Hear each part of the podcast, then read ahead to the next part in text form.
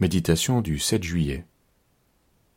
1 Thessaloniciens chapitre 1 verset 3. La force du témoignage.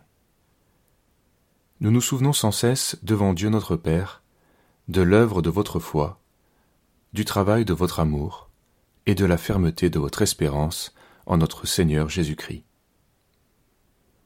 Œuvre de votre foi, travail de votre amour, fermeté de votre espérance. Cette succession de termes est magnifique. Quel témoignage. Voilà ce que vivaient les Thessaloniciens, et de manière si convaincante que cette réputation se répandait dans toutes les contrées alentour. Considérer ce succès peut avoir quelque chose d'écrasant. Nous n'y parviendrons jamais, se dit-on. Notre foi n'est pas suffisante, pas plus que notre amour et notre espérance. Mais il est une chose plus vraie que notre expérience, c'est notre position en Christ. Dieu nous a fait asseoir ensemble dans les lieux célestes en Christ Jésus. Éphésiens 2, verset 6. Et le Fils a prononcé cette parole à la croix Tout est accompli. Jean 19, verset 30. Que Dieu nous voit à travers son Fils nous procure assurance et repos. Nous sommes appelés à vivre ce qui est déjà fait en lui, plutôt qu'à nous inquiéter de ce qui reste à faire. Ce regard n'est pas contemplatif dans le sens passif, mais il aspire à ce que se réalise ce qui est déjà accompli.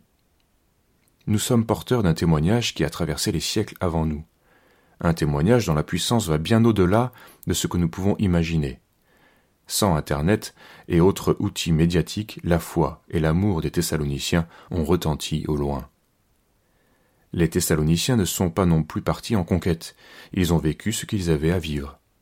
Leur foi n'était pas sans labeur et sans œuvre, leur amour n'était pas une pièce de théâtre soigneusement montée, mais un travail ancré dans le quotidien et dans la relation aux autres. Si nous voulons être connus pour notre amour, il nous faudra accepter d'aller au bout de ce qu'il signifie. Abandon de toute prérogative personnelle, persévérance, renoncement. Ce travail engendre des blessures, mais comme pour ses propres enfants, on accepte de se donner entièrement avec patience. Le Seigneur Jésus donne cet amour. Il en est la source même. La fermeté dans l'espérance permet même de franchir l'étape de la vieillesse.